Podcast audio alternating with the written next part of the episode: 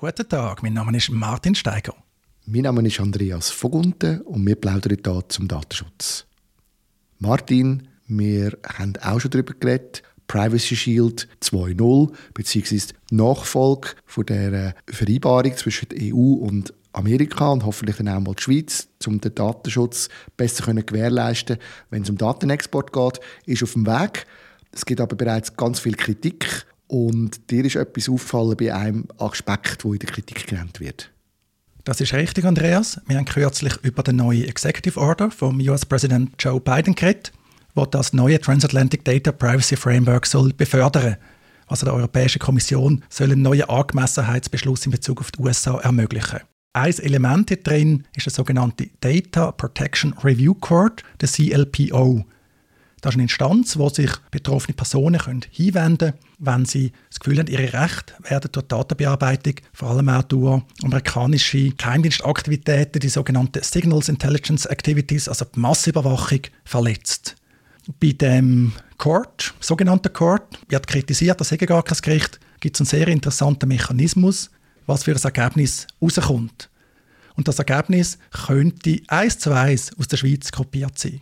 Das Ergebnis ist, dass der Court dann die ganze Sache prüft und am Schluss kommt die betroffene Person die Mitteilung über, entweder hat man keine abdeckten Verletzungen festgestellt oder man hat Verletzungen festgestellt und geeignete Massnahmen veranlasst. Entweder oder, du erfährst aber nicht, was ist, erinnert sich an Schrödingers Katze. Genau, man hat eigentlich keine Ahnung, was wirklich passiert.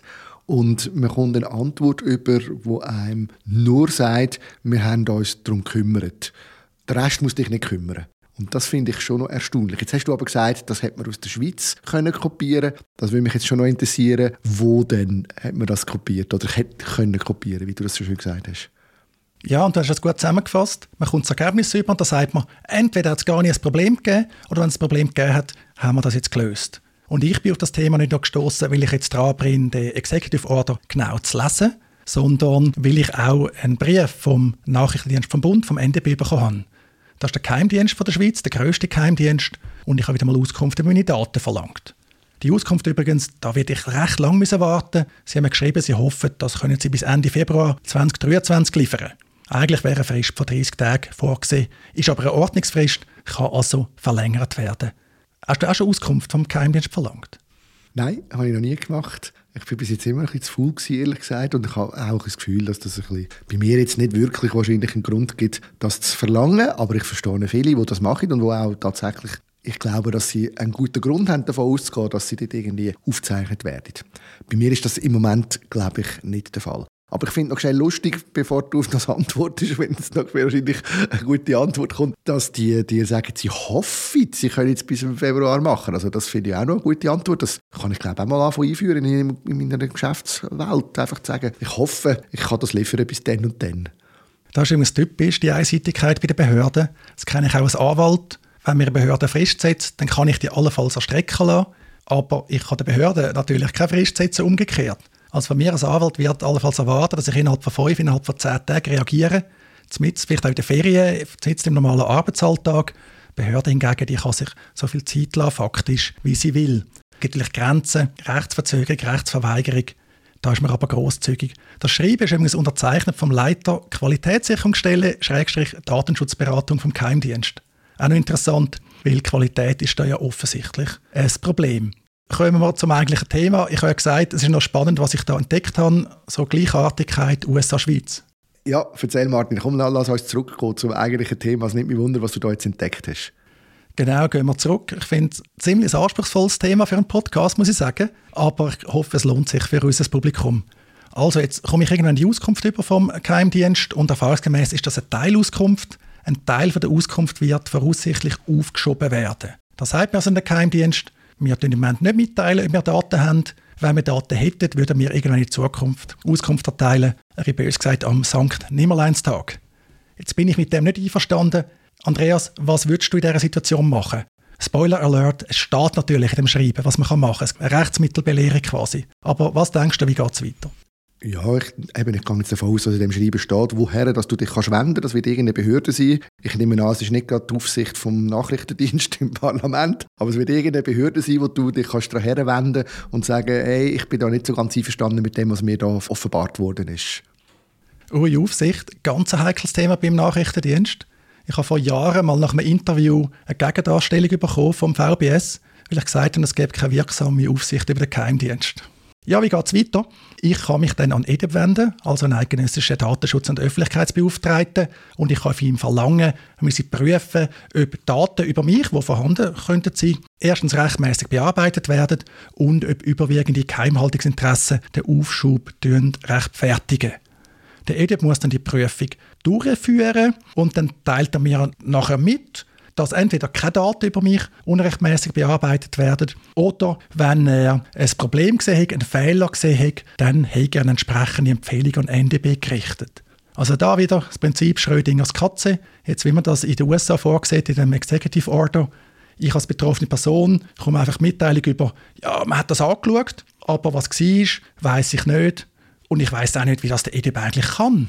Er weiß ja gar nicht, welche Daten richtig sind über mich. Genau, er kann allerhöchstens die offensichtlichen Sachen wahrscheinlich erkennen oder irgendwelche formale Fehler, die da nicht eingehalten sind.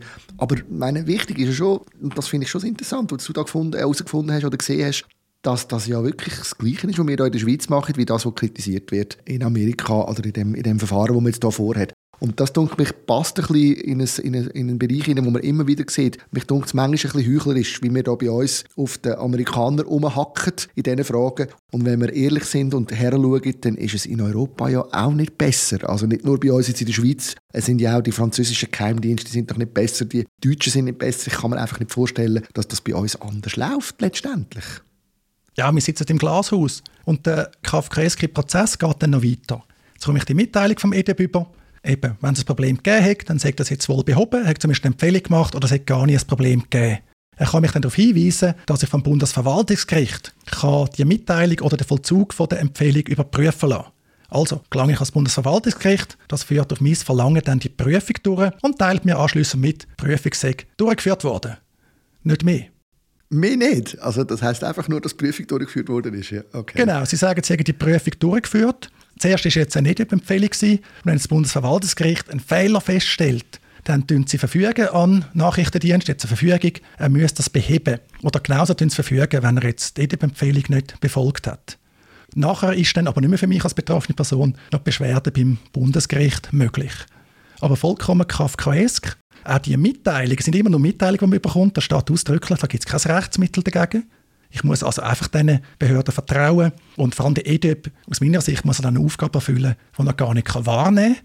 Man muss einfach Kenntnis von den notwendigen Informationen und beim Bundesverwaltungsgericht ist noch kurios, das ist ja auch eine Genehmigungsbehörde vom Nachrichtendienst für bestimmte Maßnahmen. Klar, die tun das intern separieren, aber das ist doch einfach absurd, das untergrabt offensichtlich der Rechtsstaat. Das Gefühl habe ich auch. Und selbst wenn die Leute, die an diesen Ort arbeiten, wie bei EDÖP und beim Bundesverwaltungsgericht, das mit größtem Elan würden machen wir haben so viele Geschichten schon gehört, die publik geworden sind von unserem Nachrichtendienst in der Schweiz, dass man nicht davon ausgehen muss, dass die sehr kooperativ mitwirken würden, wenn sie tatsächlich etwas hätten, wo sie nicht wettet, dass du das weißt. Nein, natürlich nicht. Darum halte ich auch daran fest, eine wirksame Aufsicht von Geheimdienst ist nicht möglich. Leider kann man nicht beurteilen, was der EDB und sein Team da für Arbeit machen in diesem Bereich, was das Bundesverwaltungsgericht für Arbeit macht, weil es ist ja immer geheim. Was ich ein bisschen schade finde für die Leute, weil ich will denen auf keinen Fall Unrecht tun. Vielleicht tun sie sich hinter der Kulisse mit großem Engagement dafür einsetzen, dass der Geheimdienst die Spielregeln, die wenigen letztlich, die es gibt, einhaltet. Aber man weiß es nicht. Keim, keim, keim. Und das finde ich eigentlich für einen demokratischen Rechtsstaat halt vollkommen unwürdig.